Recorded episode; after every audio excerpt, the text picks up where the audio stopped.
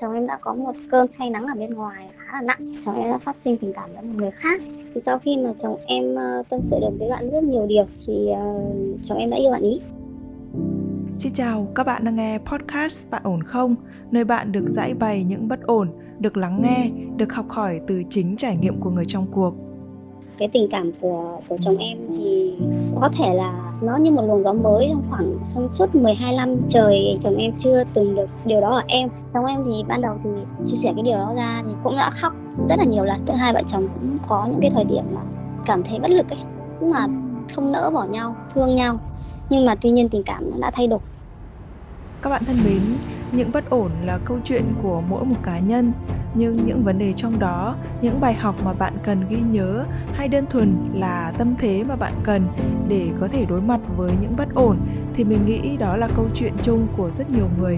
Hy vọng những câu chuyện mà mỗi một nhân vật trong podcast Bạn ổn không đã trải qua cũng chính là những thứ mà bạn cần ở đâu đó trong một vài giai đoạn hay là một vài khoảnh khắc của cuộc đời. Và nếu như bạn cần một người để lắng nghe, một người để gỡ những nút thắt trong cảm xúc của mình, bạn cũng có thể gửi thư về cho chúng tôi qua hòm thư podcast@vinispress.net. Còn bây giờ thì hãy cùng đến với câu chuyện của ngày hôm nay cùng với thạc sĩ tâm lý Trần Nương Thảo. Em hiện tại là 32 tuổi. Em thì hiện có 2 cháu. Tại vì vấn đề của vợ chồng em gặp phải thì nó về sự kết nối giữa hai vợ chồng. Vợ chồng em thì quen nhau từ hồi đi học đến bây giờ là khoảng gần 13 năm. Cái quãng thời gian mà em yêu bạn ý thì em cảm thấy mình rất là hạnh phúc. Bản thân em thời điểm đó là năm bắt đầu em 18 tuổi thì em cũng chưa từng yêu ai sâu đậm. Là em yêu chồng em từ cái nhìn đầu tiên luôn. Bản thân chồng em chỉ có một cái khuyết điểm đó là kiếm tiền hơi ít. Về mặt bằng chung á, thì có thể là cái công việc của anh không được thuận lợi. Lúc yêu nhau thì anh cũng không tiếc em gì cả.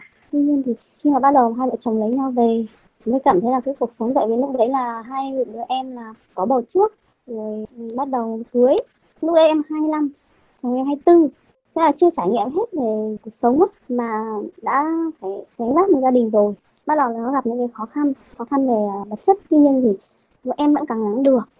Sau đó thì còn vấn đề nữa là em vì tính cách của em khá là nóng, cho nên là khi mà em nói chuyện với chồng sẽ có lúc em không kiềm chế được bản thân, có những cái lời nói rất là sát thương với chồng.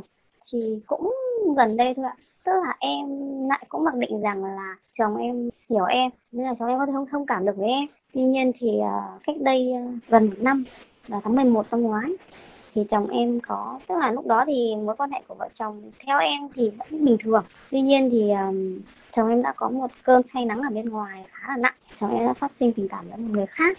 Trong quãng thời gian đó thì em cũng đi làm. Và khi em đi làm thì cái công việc của em khá là bận ấy. Và khi mà em về thì tâm trí sức lực dồn vào con rồi xoay quanh những cái việc như là giặt giũ rồi em thì không phải nấu cơm, giặt giũ rửa bát quanh quẩn cho con đi ngủ. Con em thì cũng khá là yếu ấy. Em được có 40 cân thôi. Khi mà con ngủ thì em cũng ngủ. Tức là khoảng 9 giờ là em dừng đi ngủ rồi, thông thường á. Thì cũng cứ như vậy thôi, ví dụ mình cũng không để ý đến là chồng có gì thay đổi hay không ấy. Nghĩa là hoàn toàn từ tháng 11 đến Tết em không hề biết gì luôn. Thế là em không nhận ra cái sự thay đổi của chồng em. Thì lúc đó thì công việc của chồng em lại sa sút.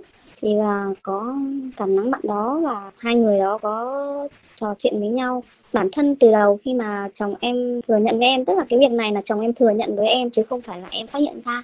Thì cũng có gặp gỡ đi cà phê, cũng chưa đi quá giới hạn. Và bản thân cái bạn nữ kia thì bạn ấy cũng khuyên là chồng em nên về với gia đình và suy nghĩ lại. Chồng em, bạn đấy cũng không chấp nhận cái người đàn ông là trong khi mà đang có mối quan hệ với vợ mà lại có phát sinh tình cảm với người khác. Bạn ấy mới có chưa 18 tuổi chị ạ, thì bạn ấy có ra ngoài này và phụ giúp gia đình á, đi làm. Thì bạn ấy làm cái nghề, nhưng mà theo góc nhìn của mọi người thì đó là một nghề không được sạch sẽ cho lắm, là làm cái massage. Khi mà chồng em đề xuất là muốn tâm sự những cái chuyện mà không thể tâm sự với em ấy, thì chồng em sẽ trả tiền như là thuê một lần đi massage của bạn ý, chỉ cần bạn nói chuyện với lại chồng em thôi. Thì sau khi mà chồng em tâm sự được với bạn rất nhiều điều thì chồng em đã yêu bạn ý. Thì bạn đi cũng biết đó, dần như mối quan hệ là giao đi tinh thần và lấy lại tiền. Nhưng mà tuy nhiên thì bạn ấy cũng có cái giới hạn của bạn ấy là bạn ấy sẽ không đi quá. Có thể là bạn ấy cũng sợ là khi mà em phát hiện ra thì sẽ tìm với bạn ý hoặc như thế nào đó, bởi vì nơi ở và các thứ của bạn ý là em cũng nắm được. Tức là khi mà em điều tra ra là em cũng nắm được. Khi mà đã muốn nói ra với em thì tất nhiên là đang muốn dừng lại. Tuy nhiên thì cái tình cảm của chồng em thì có thể là nó như một luồng gió mới trong suốt 12 năm trời. Chồng em chưa từng được điều đó ở em. Nhưng em nói với chị rằng em không được khéo léo trong cái vấn đề giao tiếp với chồng. Và cái tôi em hơi cao với cái điều là khi họ làm sai với em thì họ phải dỗ em, và họ phải dỗ khi nào em hết giận thì thôi.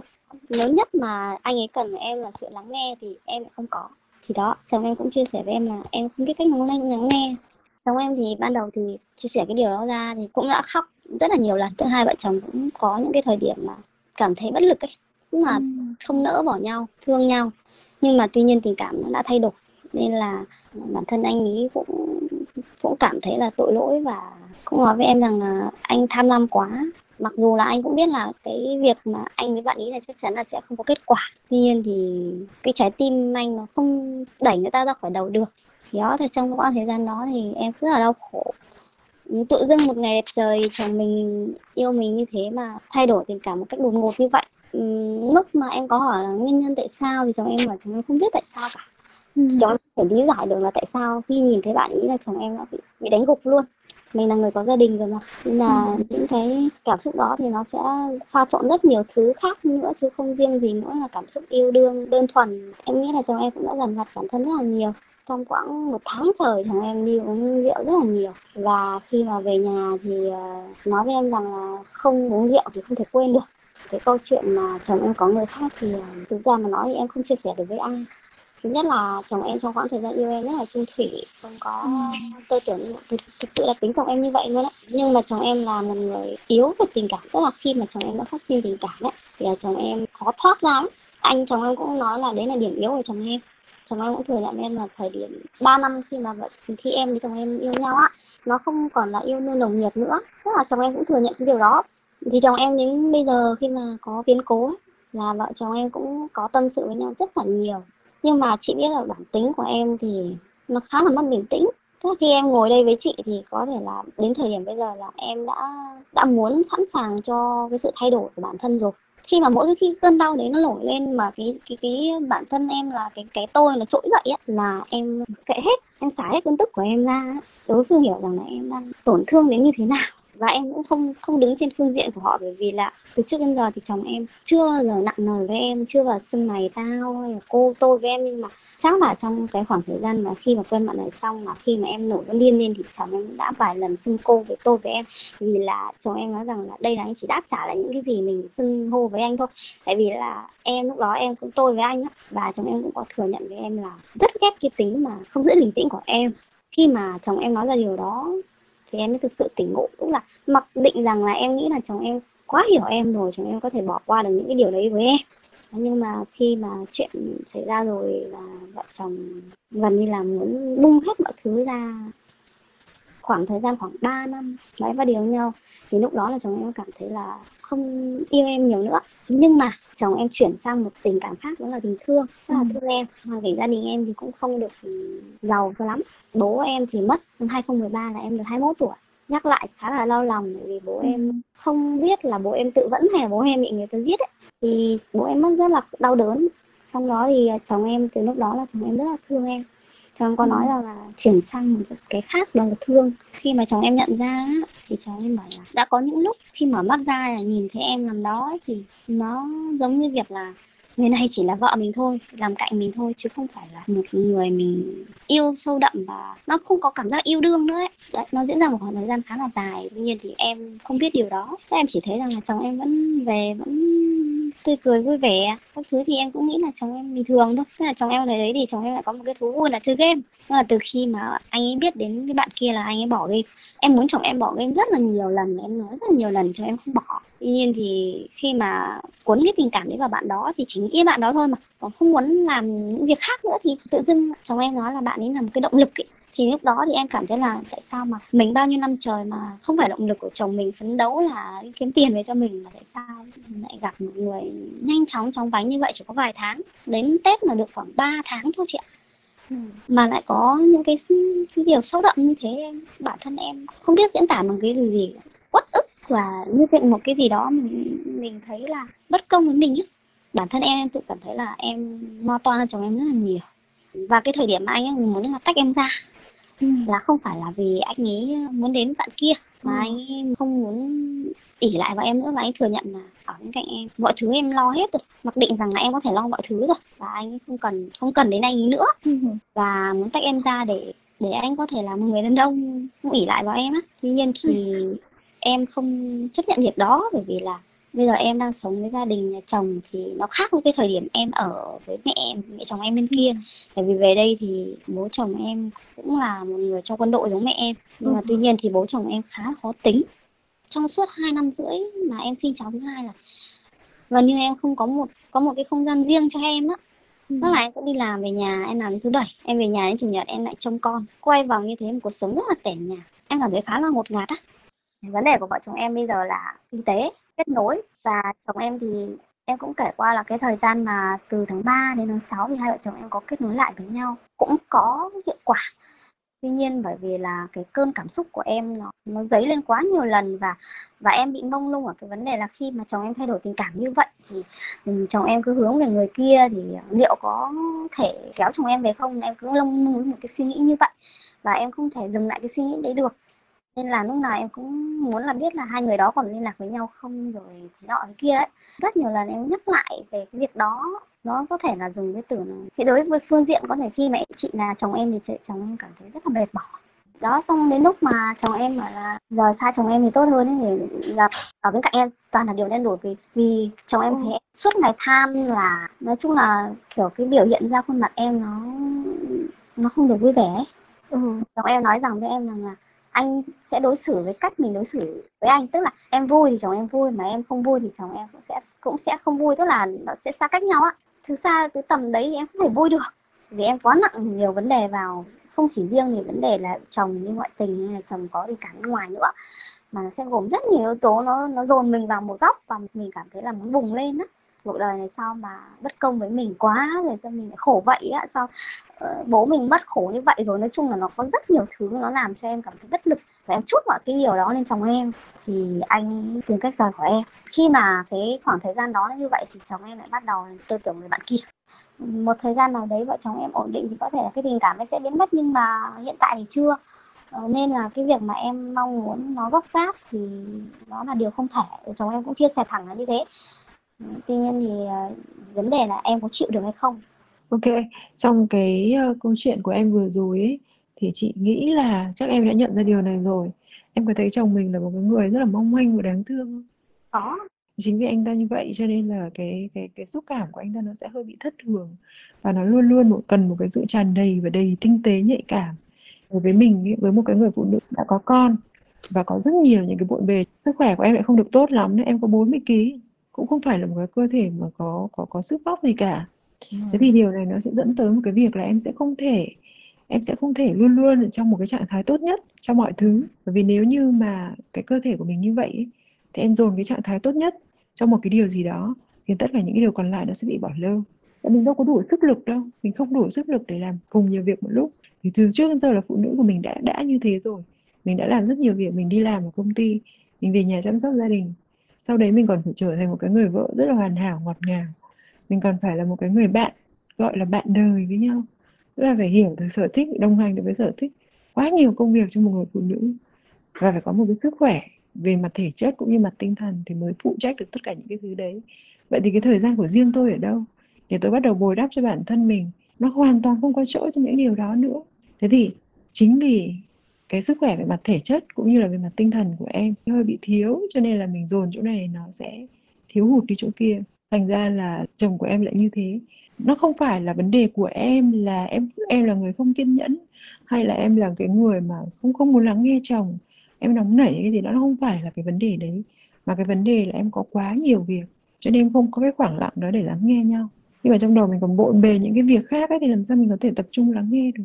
Thế thì trong cái khoảng thời gian này, khi mà anh ấy đang nói là anh sẽ cố gắng hàn gắn gia đình cùng với rất nhiều những cái bộn bề khác, thì chị nghĩ là đây là cái khoảng thời gian mà em đừng tập trung vào chồng, hay là đừng cố gắng pram thêm nhiều việc khác, trong đó bao gồm cái việc là mình sẽ phải vỗ về mặt tinh thần của anh như thế nào, kéo anh ấy về phía mình như thế nào. Em bồi bổ cho chính bản thân em trước đã, để em sẵn sàng cho một cái cuộc chiến đấu mới. Bởi vì anh ấy nói là anh sẽ quay về cho một cái cuộc đời mới, một cái cuộc hôn nhân được làm mới lại. Thì em phải có một cái trạng thái mới để đón nhận điều đấy. Thật ra là khi mà em suy nghĩ nhiều thì em bị sút cân. Chứ còn em cũng không phải là yếu ớt hay gì đâu. Bình thường là em cũng khá là khỏe. Tất nhiên là cái sức khỏe tinh thần nó cũng hỗ trợ cho mình rất nhiều về mặt thể chất. Mà thể chất nó cũng sẽ hỗ trợ ngược lại nữa. Thế nhưng mà bây giờ chị muốn hỏi là mình không có một cái hoạt động thể chất gì hả em? Dạ vâng, đúng rồi, khoảng tức là bây giờ thì cái công việc của em hiện tại là mình kế toán kho thì nó cũng khá là bận rộn á. Thông thường là em sẽ về nhà khoảng 6 rưỡi em về nhà. Sau đó thì em đi tắm, có những hôm thì ông bà tắm cho, còn những hôm thì em sẽ tắm cho các cháu ăn uống vệ sinh khoảng 8 tiếng kém. Thì cho cháu nhỏ ngủ, thì cháu ngủ đến khoảng 9 là cháu ngủ rồi là em cũng mệt là em cũng ngủ luôn. Cứ như vậy á, em cũng không tập thể dục hay gì cả vì em mệt quá nên em cũng ngủ thiếp đi á. Lúc nãy mà chị Hằng không gọi là chắc là em cũng ngủ rồi. Nó khổ một cái là cả hai thứ này nó sẽ tương hỗ cho nhau. Khi mà tinh thần của mình đã không vực lên được rồi thì mình cần dùng thể chất để vực lên nó một tí. Thế nhưng mà bây giờ là chồng của em á, anh ấy có những cái động thái gì cho cái việc mà anh ấy đã sẵn sàng để rời bỏ cái điều kia và quay về với gia đình và nỗ lực vun đắp cho cái mối quan hệ của hai vợ chồng không? Trước này em cũng có nói chuyện với chị về cái khoảng thời gian là hai vợ chồng kết nối với nhau á. Thì lúc đó thì mọi thứ chị anh đều clear với em hết là chat với bạn ý hay gì thì là cũng chỉ cái thời điểm mà tức là trong đầu em thì vẫn mong muốn là dù rằng là em cho anh 3 tháng. Tức là em không muốn dồn ép anh ý, tại vì là anh đã muốn nói ra mong muốn đấy rồi mà mình dồn ép thì không có gì là khi mà mình bị dồn ép thì nó tâm thế nó sẽ không thoải mái. Mà anh cũng đã xin em như thế thì em cũng cho. Thì trong khoảng thời gian đấy mà em đã rất mong là anh sẽ không liên lạc với bạn ý, tự thoát ra rồi. Tuy nhiên thì anh vẫn đợi đến cái thời điểm đúng ngày sinh nhật của bạn ý để anh trong cái lúc đó thì cái tâm trạng em lại trỗi dậy và từ sau đó là anh cũng đã thay mật khẩu đó. Hay mật khẩu của cái Zalo đó không cho em xem á. Tức là khi mà cảm xúc anh ổn định rồi chị lại quay trở về như hồi trước ấy thì sẵn sàng là anh lại cho em xem thôi. Nhưng mà bây giờ thì không, bây giờ sẽ có những lúc anh không ổn và anh sẽ tâm sự với bạn thì sao em đọc được đau lòng chẳng hạn.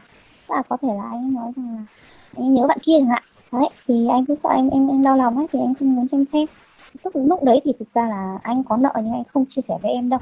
Thế là anh vẫn một mình anh làm nhưng anh vẫn về anh cho mẹ con đi chơi này, thi thoảng mỗi tuần đi chơi đến khi mà em cảm thấy được rằng là anh đang có cái gì giấu em về tiền bạc ạ. Thì em mới hỏi thì anh sau nhiều lần chối thì anh cuối cùng anh cũng nói ra ấy. Bởi vì em nói rằng là anh cứ chia sẻ ra với em để em biết được, em nắm được để em có thể hiểu được chứ em không muốn là em sẽ suy nghĩ cái điều này trong lòng một mình và cứ phải tìm câu trả lời, tự tìm câu trả lời. Thì anh có nói ra thì lúc đó nó bắt đầu là chuyển sang cái gánh nặng về tiền bạc rồi. Nên lúc đó là anh không muốn em thêm cái gánh nặng đấy nữa để em mới biết ấy. Tại vì anh không muốn em phải tham gia vào công cuộc trả nợ của anh ý. Sau đó thì những cái lần em giận dỗi rồi em không làm chủ được cảm xúc thì anh cũng có ôm em và anh dỗ dành em ấy, ôm em vào lòng các thứ cử chỉ ấy, khuôn mặt ấy. Đến gần đây nhất thì khi mà anh lại quay về trạng thái là anh nhớ bạn kia rồi ạ, anh không chủ động nữa. Có thể là em ôm anh ấy hay là gì thì anh vẫn để ôm nhưng mà anh ấy không chủ động như những lần trước á. Đó thì anh cảm thấy là ngượng ngạo với em không đó, như kiểu là anh không thể cùng lúc tình cảm chia làm hai người được chẳng hạn. Khi mà anh nhớ về người kia thì anh không thể làm điều đó với mình chẳng hạn. Có một thời điểm anh chạy bi á, chạy buổi tối để anh trang trải thêm không được bao nhiêu thì em tại vì sức khỏe của chồng em thì cũng kém, cũng gầy như em á, cũng tức là anh ấy cũng với con trai là gầy. Xong rồi anh ấy chạy đêm hôm đến tận 11 rưỡi em về nhà, lúc đấy anh mới ăn cơm. Nói chung là rất là vất vả tại vì trước giờ anh không phải làm những việc đó mà anh ngồi văn phòng thôi. Xong em cũng thấy tội anh, thương anh ấy thì làm chạy ngoài đường như thế vất vả mà không được bao nhiêu thì em có nói là thôi về nhà rồi làm. Tại vì bây giờ đến chỗ mới thì cái chỗ công ty anh đang làm thì lại phải trực buổi tối trên sàn thương mại ấy. Thì chat khách các thứ thì thôi em bảo là thuê ở nhà cũng làm việc đó, cần làm sao cho hoàn thành tốt công việc của mình. Thì anh cũng nghe, xong anh về thì bây giờ anh chỉ buổi tối anh sẽ làm đến khoảng 11 giờ anh sẽ về phòng. Tức là những cái điều em nói thì anh đều làm. Bây giờ anh đang đặt niềm tin vào em, tại vì là bản thân anh ấy thì cũng đã mất cái mối rồi ấy. Em cũng luôn để cái điều đó trong lòng thì vợ chồng sẽ không thể hàn gắn được. Cũng muốn là em quên đi cái việc đó ấy, quay trở lại cuộc sống của mình chứ không không muốn là em cứ để cái hình ảnh bạn kia vào đầu á. Rồi có những lúc em cứ điên cuồng lên em tìm xem bạn ấy sống như thế nào, thì bạn ấy có cái gì lạ hay không, có liên quan gì chồng mình hay không á. Tức là em vẫn biết là anh đang cố gắng ấy. Mà anh bảo với em là anh không biết là liệu có thể quay lại với nhau bình thường hay không, bởi vì anh chợt nhận ra là mọi sự không thể bình thường như trước được nữa. Chồng em có cố gắng để hàn gắn mối quan hệ với vợ, nhưng mình nhìn thấy những hành động rất rõ ràng như là cố quay về phòng ngủ để chuyển đổi công việc hay là tắt điện thoại không ấy gì hết. Nhưng mà đấy là những cái lúc mà hai vợ chồng ở cạnh nhau. Mà bản thân anh ấy nói ra cái lời này chị thấy đau lòng quá. Đấy là bạn ấy nói là có hồi phục lại được hay không thì không biết, và hiện tại là không thể nào như cũ được nữa. Thế thì cái việc mà không như cũ ấy, nó sẽ đi theo cái chiều hướng xấu hay chiều hướng tốt. Nó có khả năng xảy ra cả một trong hai tình huống ấy. Bởi vì khi chúng mình nhìn vào một sự việc mà chúng mình nghe nói như vậy thì chúng mình sẽ luôn nghĩ với một cái suy nghĩ là anh nói như vậy thì có nghĩa là không bao giờ như cũ được nữa, tức là nó sẽ xấu đi, nó sẽ tệ đi. Thế thì bây giờ cái mà chị nghĩ là tại vì em rất muốn giữ gia đình này và em vẫn còn tình cảm rất nhiều với chồng, thì cái để mà tốt nhất cho em thời điểm này đấy là xoay chuyển suy nghĩ của chính em về cái điều chồng em nói. Bạn ấy nói như thế không có nghĩa là cái mối quan hệ nó sẽ thay đổi, nhưng nó sẽ tiến lên một cái trạng thái khác, và cái trạng thái này có thể là trạng thái tốt hơn, theo cái kiểu là khi mà bạn đã trải qua được tất cả những cái điều như vậy thì bạn hiểu được rằng cái giá trị bạn cần trân trọng là gia đình, cho nên bạn mới quay về với gia đình. Và cái thứ hai là bạn ấy là một cái người đàn ông bản lĩnh, khi mà bạn đi lạc lối như vậy bạn vẫn biết là đâu là cái đường để quay về, và bạn biết mình đã sai, cho nên là bạn ấy đã tìm cách, bạn ấy đang loay hoay trong cái việc tìm cách để mà sửa cái lỗi sai đấy. Và chính bản thân mình trong cái thời điểm này, cái mối quan hệ nó cũng sẽ thay đổi theo cái chiều hướng tốt là cái gì. Trước đây tôi không hề lắng nghe, tôi không biết được cái nhu cầu thật sự của chồng tôi trong cái mối quan hệ này nó là cái gì, cho nên tôi đã đánh rơi nó một cách từ từ. Thì bây giờ tôi hiểu được ra vấn đề, nó là như vậy đó, nó bị thiếu hụt cái gì, và tôi đang đánh rơi cái gì, thì tôi sẽ không để cho nó rơi nữa. Nếu như cái chồng tôi cần nhất là sự lắng nghe, tôi hiểu rồi, thì bây giờ tôi sẽ dành cho anh cái điều đấy. Thì có phải là cái việc mà chồng em nói là cái mối quan hệ nó sẽ không còn như cũ nữa, thì thật ra là nó đang đi theo cái hướng tốt hơn không? Khi mà cả hai đã nhận được ra là bản thân mình cần cái gì và mình có thể làm tốt được điều gì để cho mối quan hệ này tốt hơn, thì chị nghĩ là đây là một cái hướng, là một cái sự thay đổi cần phải có cho mỗi cuộc hôn nhân. Bởi vì là khi mà một cái người mà họ không nhận ra, họ không biết là họ cần cái gì, và một cái người là không biết là tôi có thể cho anh cái gì và tôi nên cho anh cái gì, hay là tôi muốn nhận cái điều gì, thì hai người không thể nào tiến bước được trong cái mối quan hệ. Hai người rất là khó trao đổi hoặc là khó gắn kết được với nhau, bởi vì thật sự không hiểu nhau ấy. Thì bây giờ chúng mình đã bước được sang một cái giai đoạn rất là tốt, đấy là chúng mình đã hiểu nhau hơn thông qua một cái biến cố, một cái sự vấp váp như thế này. Thì chị nghĩ là đấy là cái chiều hướng tốt của mối quan hệ. Nó không còn tròn đầy được theo cái kiểu là anh không thể yêu em nồng nhiệt một cách ngây thơ, thì đúng, nó đã qua rồi. Bây giờ yêu nhau trong cái sự thông tuệ, hiểu biết, bởi vì chúng tôi đã biết được cái nhu cầu của nhau, đã nắm được những cái điều gì mà mình cần trong đời. Đừng quá sát gần quá. Bây giờ sẽ bắt đầu nắm dần lại bàn tay ấy. Em có biết có một cái câu mà chị rất là thích, ngày xưa chị đọc vô tình ở đâu đó thôi, nhưng mà chị phát hiện ra là nó đúng. Tức là khi em đưa một ngón tay cho con quỷ, nó sẽ từ từ nắm lấy cả cánh tay em. Tức là cái gì nó cũng phải lần tới, chứ không phải là bụp một cái được ngay người ta sẽ có phản ứng liền. Đấy là lúc này mình sẽ chạm nhẹ vào nhau này. Với người như chồng em rất thích những cái rung động kiểu tinh khôi rụt rè như thế. Cảm ơn chị và bạn Hằng đã dành thời gian cho câu chuyện của em đó. Rồi khi nào mà có tiến bộ gì thì bảo các Hằng nhé để xem. Vâng, các bạn thân mến, mình thực sự rất là đau lòng khi nghe câu chuyện này. Bởi vì khó nhất không phải là phân biệt như thế nào là đúng là sai, mà khó nhất chính là dù biết bản chất của câu chuyện đó là gì, chúng ta vẫn không thể chấp nhận và nguôi ngoai khi nghĩ về nó. Xung đột trong tình cảm thực sự rất là đáng sợ. Mình hy vọng rằng mỗi người trong câu chuyện này, bằng việc lắng nghe xem bản thân mình muốn gì, sẽ tìm thấy một cách giải quyết thấu đáo, có lợi cho tất cả, cho dù nó không còn được trọn vẹn như trước. Mình nghĩ sẽ rất là khó có thực sự trọn vẹn, bởi vì nếu không phải bây giờ, nếu không phải là trường hợp này, thì cũng sẽ có những câu chuyện khác, những biến cố khác khiến cho những gì chúng ta cố gắng vun đắp trở nên rạn nứt bởi vì những mâu thuẫn ngầm. Nhưng mà có lẽ sự vị tha, tình yêu thương sẽ hàn gắn lại được. Mình hy vọng là như thế. Còn nếu như bạn đang gặp phải những bế tắc, những bất ổn trong cảm xúc của mình, bạn cũng có thể gửi thư về cho chúng tôi qua hòm thư podcast@venicefresh.net để được chuyên gia của chương trình lắng nghe và hỗ trợ nhé. Còn bây giờ, Nguyễn Hằng xin phép được khép lại chương trình của chúng ta ngày hôm nay tại đây. Xin chào và hẹn gặp lại các bạn trong những chương trình sau.